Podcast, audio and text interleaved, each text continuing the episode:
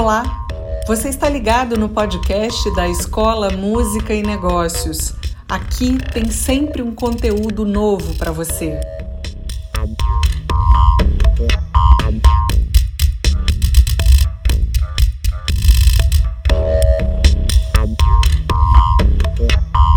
Pessoal, aqui quem está falando é Miguel Sá. Eu sou jornalista ligado à área de produção musical, principalmente aos bastidores da produção musical eu sou coordenador de conteúdo da revista Backstage, atualmente o site Revista Backstage, onde você encontra matérias sobre os bastidores da produção musical, tanto ao vivo como em estúdio, enfim, tudo que é ligado a essa área. A convite do Léo Feijó, eu estou apresentando aqui a matéria sobre produtores musicais. Falando, falei com quatro produtores musicais, é, em que eles apresentam as suas visões do que é o produtor musical, do que faz o produtor musical, eles falam tanto dessa visão geral quanto da atividade deles especificamente. Eu chamei para essa matéria o Mug Canásio, o João Marcelo Boscoli, o DJ Nato PK e o Dudu Borges, produtor musical Dudu Borges. Cada um deles tem um caminho próprio dentro da área de produção musical. O Mug Canásio, ele começou como DJ nos bailes do Rio de Janeiro nos anos 70, foi para os Estados Unidos e para Los Angeles para é, colocar em prática o sonho dele de atuar na, na, indústria fonográfica. E lá ele se tornou engenheiro de som, tem toda uma e tem toda uma história dentro da produção musical brasileira muito importante. Eu fico um pouco às vezes é, séptico com a presença daquele produtor que cai de paraquedas e que vem e que não teve contato nenhum com a obra do artista e não teve contato nenhum com escolha de repertório, nada disso, e vai e faz uma coisa meio que uma, uma semi-encomenda. Né? Eu, a, a, sensação que me dá é que isso. E eu não estou pensando em nenhum produtor especificamente, estou falando em um conceito geral. Né? A sensação que me dá é que, como eu aprendi a fazer dessa maneira, fica difícil fazer um álbum de um artista se eu não sentar com ele meses, às vezes, escutando o repertório, escutando as canções que compôs, e ter, ter a tranquilidade de poder falar: hum, essa aqui eu não sei se ela é tão boa, né? Porque para o compositor todas as canções têm a mesma importância, né? Uhum. Mas para a gente, né, que tem um outro ofício, né, é, você separar é, a, a, canção para aquela, aquela aplicação específica que você está falando, né? Porque é, você está fazendo um disco de bossa nova, por exemplo, e o compositor traz uma cúmbia. Você fala, linda, mas não funciona para esse álbum agora. Ou seja, é, existem inúmeros. Na minha maneira de ver, o produtor entra, para começar, tem que, ele tem que chegar é, com uma, uma afinidade comprovada à veia artística predominante daquele artista que vai trabalhar. Pelo menos a predominante, né? ou seja, se você não gosta de heavy metal, não entende, não se mete a fazer um disco de heavy metal, porque bem, bem possivelmente você vai trazer coisas para o disco que vão soar estranho para quem é o consumidor, e bem possivelmente você não vai conhecer os caminhos que quem conhece quer ouvir. Né? Uhum. Então eu acho que isso é a primeira coisa. Né? Eu, eu felizmente, eh, consegui, com, quase com tantos anos que tenho fazendo, de ser meio coringa, né? de fazer Maria Bethânia, 19 discos, de Sandy Júnior, de Jay Wagner, de Melody Gardot, enfim. Selena, ou, ou seja, eu sempre tive essa habilidade de conseguir me incorporar à obra da, do artista com quem eu vou estar trabalhando. Qual é o lugar desse do estúdio, né, que é esse lugar tratado, ambiente controlado para a música, né? Hoje, né, nesse cenário, assim. É, os recursos disponíveis já permitem que você não dependa do estúdio, que fique um, um resultado efetivamente satisfatório sem uh, esse lugar é, controlado, ou você acha que o pessoal tá, é, deveria ou poderia voltar a se preocupar mais com isso? Assim? Como é que você vê isso? Olha, eu, eu acho que tem um pouquinho de cada lado. Né?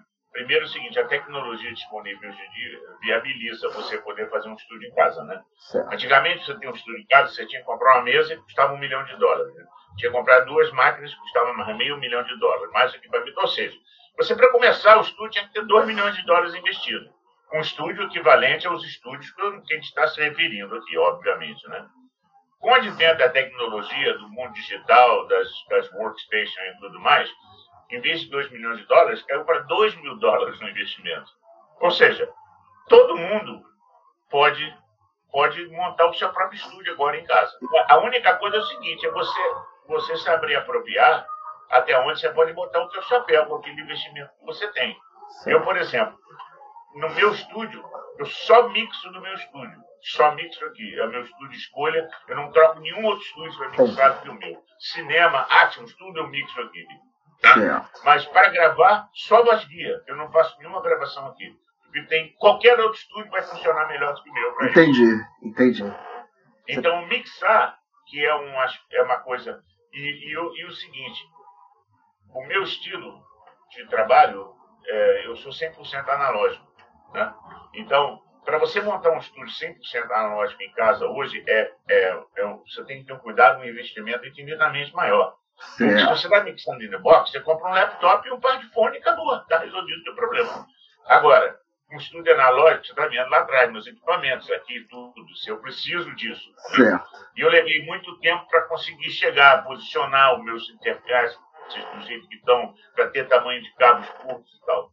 O João Marcelo Bosco, ele, por sua vez, começou o trabalho como produtor musical se apresentando com o seu álbum em 95 o João Marcelo Bosco e companhia, e depois ele fundou a gravadora Trama, onde atuou tanto como produtor musical como produtor executivo. E ele tem uma atuação muito ampla dentro da indústria fonográfica, em várias funções da indústria fonográfica, e passou uma visão geral muito interessante para a gente sobre a produção musical. Por definição, é claro que a definição disso foi estabelecida há, há décadas, né? e o trabalho vem, vem mudando Uhum. Vem acrescentando coisas, né? vem, vem outros profissionais de outras partes da cadeia, vem se colocando na cadeira de produção musical. O, o, cara que era o programador de, de teclado virou um beatmaker que virou um produtor. Então, acho que Exatamente. essas movimentações você conhece. Uhum. Pela definição, pelo que se estuda, por exemplo, na Berkeley e tudo, se você pegar aquele, aquele livro do Donald Bestman, Everything You Want to Know About the Music Business, Hum. Esse livro é um livro muito importante de, de ter, porque ele define coisas que, claro, é, é arbitrário, né? Uhum. É uma definição dada por um livro e tal, mas o cara conta quando surgiu, como é que surgiu a profissão do, do produtor musical. Então, assim, essa profissão do produtor musical, como a gente conhece hoje, é uma coisa que vem dos anos 50, quando as gravadoras começaram a ter mais de um álbum produzido ao mesmo tempo. Uhum. Precisava ter um cara lá fazendo o A&R, a direção artística. Uhum. Lembro que o Quincy Jones foi diretor artístico da Mercury nos anos 50. Foi o uhum. primeiro diretor artístico negro de uma gravadora. E, e aí, com muitas produções, precisaria ter alguém no estúdio que fizesse uma interface entre o artista uhum. e a, a, gravadora, a produtora, mas no caso era a gravadora. Então nasceu a, a, o, o, esse título, né? E lá no livro, Miguel, eles, eles, eles definem, o Donald Tessman define, e esse livro é um livro dado da Berkeley, que é o seguinte, a, a profissão do produtor musical, ela combina o produtor executivo e o diretor no campo da cinematografia. Yeah. Né? Então, assim, você tem no cinema você tem o produtor executivo, o produtor, e o diretor. O produtor e o diretor no cinema. Uhum. O produtor musical é a combinação desses dois no campo da música, né, trazido do campo da cinematografia. Uhum. E ele lá é muito simples o que ele fala. O produtor musical é responsável por dois, é, dois tipos de processo. Né? O primeiro, o processo criativo, que é escolher o repertório, escolher o, o microfone, escolher o, o, o, o arranjo, o caminho musical, é, ficar lá na colocação de voz, ser um psicólogo, um cara que cuida do, do, do clima dentro do estúdio, hum. um cara que escolhe os músicos, escolhe o caminho criativo. Então, a parte A é toda descrevendo o tom da música, é toda descrevendo é, a supervisão desse processo criativo, para transformar esse processo criativo numa forma tangível, uhum. seja um, um vinil, seja um, um arquivo digital. A segunda parte é a parte toda de, de produção da parte burocrática prática, vamos chamar assim, a parte prática. Alugar o estúdio, ficar dentro do orçamento, preencher todos os formulários, preencher, pegar todas as assinaturas de autorização, gerar um documento que era o GRA, hoje em dia o ISRC. Uhum. É, toda essa parte, é, o mais importante, né? Stay in the budget, não sair do budget. Uhum. É, então, essa, a combinação desses dois polos, por isso que é isso, né? A parte de cima seria o A, seria o diretor. A parte A e B seria o produtor, é. no campo do cinema. Então, a combinação dessas duas atividades dão o, o, descreve de maneira bem ampla o escopo do que, que é um produtor musical. Agora tem, tem a questão também que está que tá entrando, quer dizer, está entrando, que entrou muito forte, é, que são as redes sociais, né? Antes você fazia a música pensando em tocar no rádio e tal, essa vai tocar no rádio, essa é música de trabalho, não sei o quê. Aí tem o TikTok que, que tem os trechos, né, que as pessoas usam para dançar e esses trechos viralizam. E esse já, já, se compõe pensando nisso? Você percebe sim, isso? Sim, sim, sim. Ciclo de 15 segundos, sim. Hum. Ué, não tem a produção quase, Miguel. Uhum. Uhum. Já começa. Uhum. Patapum, já começa, entendeu? Uhum. E é tudo meio refrão. É um refrão. Isso tem, tem pesquisa que mostra isso. A quantidade de, de músicas que tem feats, a quantidade de músicas que tem refrão. É um refrão, é um pré-refrão. E o ar da música tem que ser, já tem que ser uma coisa que pareça com o refrão. Por quê? Porque quando, olha só a ciência. Você escuta a parte A. Ela tem um trecho dela que remete ao refrão. Uhum. Aí você tem o pré-refrão, que tem uma parte do A e uma segunda parte. As duas que remetem ao refrão. Quando chega ao refrão, seu cérebro fala, pô, já conheço esse refrão. Eu já tá vindo. É uma técnica de fixação na memória, quer dizer, isso é feito, mas sempre teve a mídia, né? Uhum. quando foram gravar jazz a primeira vez, o pessoal falou, acelera um pouco o andamento para caber no disco. Certo. Ah, beleza, acelerou o andamento. Uhum. É, então isso tem, evidentemente, um peso. Uhum. Mas é, hoje chegou num nível de influência muito grande. O DJ Nato PK já vem da, da, bem do lado da cultura DJ. Ele é um beatmaker, ele vem do hip hop, é, principalmente em São Paulo, mas ele, é, nas buscas dele, é, ultimamente ele tem procurado interagir também com a parte mais instrumental, né, da performance é, do, do instrumentista, de, é, colocar isso dentro do trabalho dele também. Eu entrei nessa onda aí desde de 2001, né, começando produzindo meus beats ali, até engraçado, porque eu comecei produzindo meio que no, no videogame, né, produzindo no Playstation 1, hum. Tinha um jogo lá, que era um jogo, mas ele era todo uma DAO, né, com todos os recursos de edição, timbres e tal, Uhum. Então, é, é, é, eu, eu, eu, acredito que ser o, o, o, lance de ser um beatmaker, até um produtor musical, né? Uhum. É, o, é, o, é, a, é a possibilidade que a gente tem de, de pôr em prática, é, é, como eu vou dizer, o sonho de, do, dos artistas, né? Tipo, de você dar um direcionamento, de você é, é, pôr em prática todas as ideias que, que, que o artista tem, né? E, inclusive você chegar com mais ideias, né?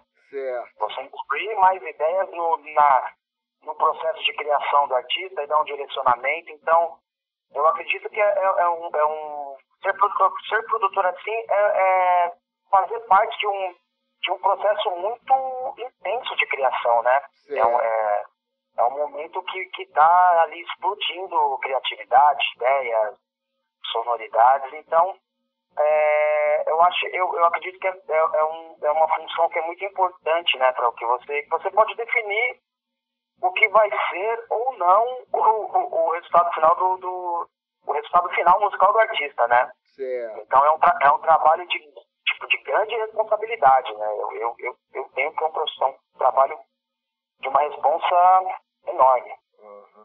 E você, o seu interesse por fazer música, por trabalhar profissionalmente com música, veio dessa época mesmo, de 2001, ou já vinha de antes? Comecei com, com 16 anos. Certo.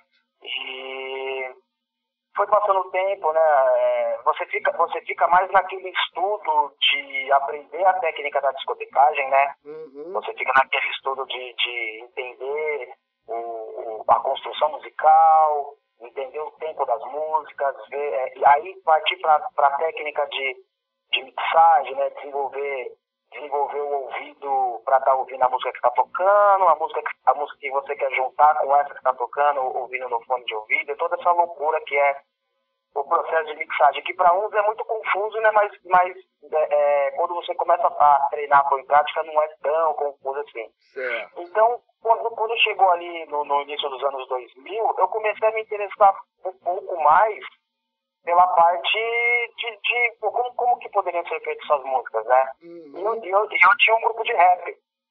É, tinha um grupo de rap ali, que, um grupo de rap iniciado em 97, mais ou menos então eu fiquei com esse grupo de rap aí até 2004, só que em 2000, é 2001 polemi ali... Polemicaus, o grupo, é isso? Polemicaus, exato, Polemicaus. Certo. E aí o que, que, que, acontece? Em paralelo a tudo isso, aí eu estava discotecando, estudando, já tendo um, um, interesse, um interesse mínimo ali de, de como, como, como seriam construídas as músicas, né? Tinha aquele mixer, eu tinha um mixer Gemini que tinha um samplerzinho lá, podreiro, então ficava lupando algumas coisas no sampler do mixer mesmo. Uhum. Em 2000, a gente teve a oportunidade de, de entrar em estúdio para gravar uma demo, né? Um estúdio é. do DJ Paul, DJ Paul, do lendário grupo de rap aqui de São Paulo chamado RPW. Certo. No estúdio do DJ Paul que eu consegui visualizar melhor como e por ele já ser um produtor de milianos, ele já, já tinha produzido para a RPW, estava uhum. tocando e produzindo com o Pavilhão 9, né? Certo. Então, no estúdio dele que eu consegui ver toda essa, essa dinâmica de, do que é uma down, né, é, processo de código de sample. A primeira vez que eu vi foi lá. Certo. Paralela a isso, paralela a isso, eu comecei a mexer nesse jogo do videogame. Uhum. Né? E... Qual o nome do jogo? Então, você sabe? Você lembra o nome do jogo? É, é, é MTV Music Generator. Entendi. Entendi. MTV Generator, né? Certo. Então, nessa, nessa, nessa soma de, de coisas, somado a, a, começar a frequentar o estúdio do Paul, e tá produzindo e, tá, e ter o contato com esse jogo, e ver que ele era muito parecido com a plataforma que o Paul usava, uhum. aí que eu comecei a dar uma, uma intensificada maior no lance de produção, mais voltada pro rap, né? Pra fazer batidas de rap e tal. Certo, você vem do então, rap mesmo, né? O seu background todo é do, do rap, hip hop. Isso, isso. É, hoje, hoje, hoje, assim, hoje eu já, eu já consigo, eu já produzo, eu já produzo coisas a, além do rap, né? certo. né? Mas o seu, a sua, é, sua escola foi essa, né? A minha escola foi bem. A, a, a, minha escola, a minha escola de discotecagem, né? E a minha escola de produção foi dentro do rap, foi dentro do hip hop. Certo. Então, então começou assim, tipo, entre 2000 e 2001, a gente entrou em estúdio, eu tive contato com esse jogo. Uhum. Então aí, para mim, foi um grande boom para começar a, a, entrar na parte da produção do, do beatmaking também. E o Dudu Borges é responsável por alguns dos maiores sucessos que a gente conhece aí do sertanejo universitário. Ele já vem na onda da na qual as gravadoras perdem o protagonismo e o, outras outros caminhos se formam para o mainstream da indústria musical brasileira. O produtor, para mim, é, é, o cara que resolve o projeto, entendeu, cara? É o cara que tá, sabe 100% do zero ao 100 do projeto, do começo até o final, exatamente o que vai acontecer, é, o, que vai, o que vai se passar no meio disso, uhum. que toma todas as decisões, que é, faz a segurança pro artista, uhum. né? Que é, que é, aquela pessoa que fala o sim, o não, que, que, que realmente tem que ter não só essa palavra final, mas a segurança, né, cara, de tudo, assim, eu acho que é, é, essa parte até psicológica, da segurança do projeto, eu acho que é muito importante. Certo. E assim, com o passar do tempo, eu acho que mudou-se muito essa concepção, sabe? De produtor. No meu caso, assim, eu eu trabalho muito no 360, mas eu acho que o produtor, é, é, como se resolve tudo, é um 360, ele tem que estar dentro do 360. E eu trabalho no 360, entendeu? Certo. Então a minha produção, ela, ela envolve é, esse 360, ela, tá, ela compõe 360, né, da produção, da pré-produção, do arranjo, certo. da gravação, da mixagem, da master, da gravação de voz, da escolha de repertório, uhum. né, é, é, da gravação como músico, é, definir isso com gravadora, escolha de música de trabalho. Certo. Então, assim, eu acompanho todo o processo, não só tomando decisões, mas atuando, então, também, uhum, entendeu? Uhum. Então, isso me deixa muito mais presente em cada projeto, isso me deixa muito mais vivo e seguro do que eu estou fazendo. Por isso que a, a, os, meus, os, meus, projetos, eles são é, muito marcantes, assim, porque realmente eu estou muito inserido, porque eu estou realmente trabalhando em cada processo. Então, isso é muito importante. Certo. Agora, é, quando, quando você começou, já, é, acho que já é 2003, 2004, atuar como produtor, é, já era um momento em que as gravadoras estavam influenciando menos né, né, nessa cadeia de, de produção da música. Né? É, acho que quando você fala da mudança da, da atuação do produtor, vem, vem desse momento também de mudança, porque antes ele estava. É, ele se reportava ao AIR, né, se eu não me engano, e, e tinha Sim. um engenheiro é, som trabalhando. Ah, pode falar. Sim, eu acho que eu acho que até por essa criou-se também um, um, eu acho que criou-se uma distância muito grande assim, mundos diferentes. Eu acho que essa democracia que veio, essa mudança, essa acho que até modernização de tudo, uhum. é, é, é, uma democratização é, que veio com, com, com, com, as coisas mais mais é, mais palpáveis, né? Se você conseguir fazer tudo mais mais rápido, mais fácil, você ter mais a sua mão, qualquer um pode fazer, né, muito mais barato projetos. Então, é, trouxe muito mais oportunidade para quem tinha talento, né? Porque não bastava só ter talento, você tinha que ter uma estrutura para poder trabalhar, você tinha que ter uma oportunidade de alguém muito, né? É, de alguém já muito, já, já no mercado, isso era muito difícil. Hoje em dia você pode é, fazer isso acontecer, entendeu? Uhum. Você, você pode fazer isso acontecer e, e, mostrar o seu resultado. Você não precisa esperar alguém te dar uma chance. Entendi. Você faz sua chance, entendeu? Entendi. Isso que eu acho mais legal dos dias de hoje, você poder fazer sua chance.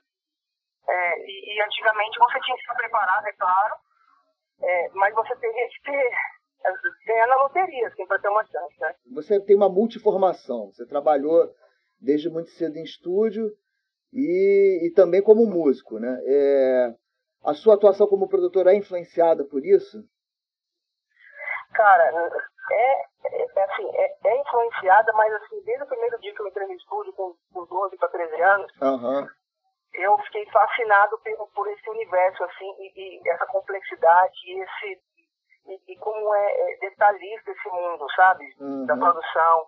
Então, então eu sempre fui mais uma pessoa que queria produzir, arranjar, do que realmente um músico que queria virar produtor. Entendi. Então, Entendi. assim, eu nunca fui o cara que quis ir pra estrada com, com artista, uhum. sabe? Que, que sonhou tocar com um grande artista é, na estrada, né? Uhum. Mas sim sempre produzir um, um grande álbum para um grande artista e não tocar um, um, um, e não ir pra estrada com ele. Então, assim, é, eu, me, eu me especializei e me preparei, assim, durante todos esses anos, no dia a dia, né? Dia a dia dentro de um estúdio, uhum. é, colocando tudo que estava acontecendo, tudo que, que minha cabeça pensava e, e, e, achava, colocando isso em prática. Uhum. Sem, e, e por começar muito cedo, eu tive uma, essa oportunidade de fazer isso sem pressão. Certo. De uma maneira muito natural, até como é, né, é, leve, né, muito leve. Então isso me ajudou muito a experimentar muita coisa, uhum. aprender muito, muita coisa e, e, e, ter essa versatilidade, né, de, de produzir campanhas publicitárias, a, uhum. a, a rock, uhum. rock gospel, uhum. a sertanejo de Benjó, Pedro Mariano, é, Tiaguinho, Ivete. Uhum. É, então, assim, isso é forró, então, assim, isso, isso, isso é uma coisa que eu, que eu, que eu me orgulho muito, assim, de, de, de, de poder tá fazendo, sabe? De poder cada dia é, poder atuar, porque eu gosto muito disso, gosto muito é. de poder atuar em todas essas áreas da música do, do país, que é muito rica, né, culturalmente. Aqui é Miguel Sá, e eu apresentei as entrevistas que estão presentes na reportagem sobre produtores musicais está no site do curso Música e Negócios da PUC. Espero que vocês tenham gostado e um grande abraço para todo mundo. Esse foi mais um podcast da Escola Música e Negócios. Fiquem ligados. Em breve, mais novidades. A Escola Música e Negócios agradece a sua companhia. Até o próximo episódio.